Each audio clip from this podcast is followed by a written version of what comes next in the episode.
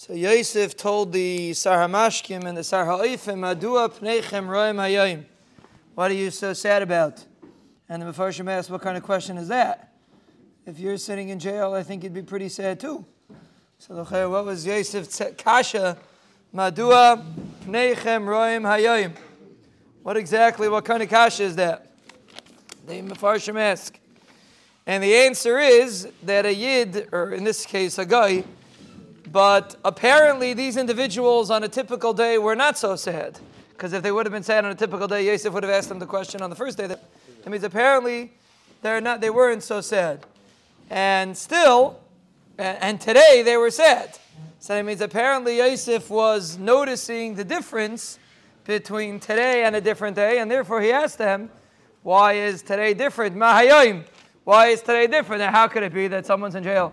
And he's not sad. Or Al Yosef Atzadik's uh, perspective, how come, he couldn't, how come he wasn't sad? I don't know exactly what these individuals were, but you see that they weren't sad. And the answer is because an individual that lives with appreciation does not get pulled down by his situation. When he has a dream that he's struggling with and he doesn't know what it means, so that could maybe get him down. But a situation will not get a person down. And really, it answers a stark akasha we had a big discussion. My father, Zechin Lvacha, never used to say Afreilich in Chanukah.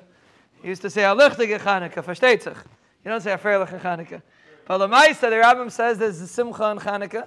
And the question is, why, why is there taka no? Is, is there no? The Rambam seems to say there is an Indian of Simcha. We spoke about it in the Lumdus for Life Share, what exactly the Chi of Simcha is. But is there a Chi of Simcha? The Rambam seems to say there is. If there is, so then, L'chayra, well, what does the Rambam mean? And if there is such a concept, then you should say.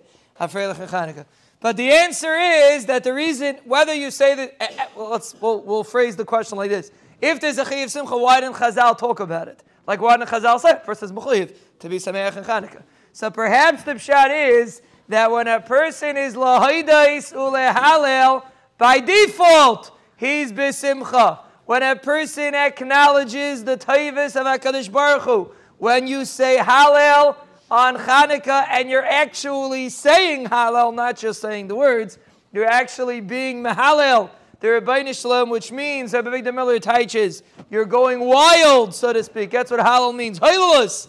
A person gets excited about the taivas that the Ribbono Shel Olam did and the taivas that the Ribbono Shel Olam does. Such an individual will always be bisimcha, and therefore you could say Afreilich and Chanukah all you want, but it's automatically freilich. You say oh, Alichtig Chanukah. Chanukah is automatically freilich. When you're lahidis or lahala, when you live with appreciation, you will always have simcha. One of our listeners sent me an email yesterday. A depressed, a, we'll say it like this: an, an anxious person lives in the future. A depressed person lives in the past. And a person that is healthy and happy and lives with bitachin lives in the present. We should be zeichet to live in the present, not machar, not yesterday, but today. And Bez Hashem, and that's chos to Ben Hashem will bench us with brachas, atzlachas, yeshuas, refuas, nachamas, gulas, parnases, nisim, schuyas, mechilas, ava, kakalas, eschachas, eskarvas, tshuva, kapara, iris, revimus, hislavas, mitaslavas, Srakshas, no? Srakshas, Shmira Simcha Achtas Rizas Kabbalas Ravchas Dvaikis Malchus Gvura Aliyah Onacham Al Aliyah Lana Lachal Degalena Lachal Mishbachteinu Lachal Yisrael. Amen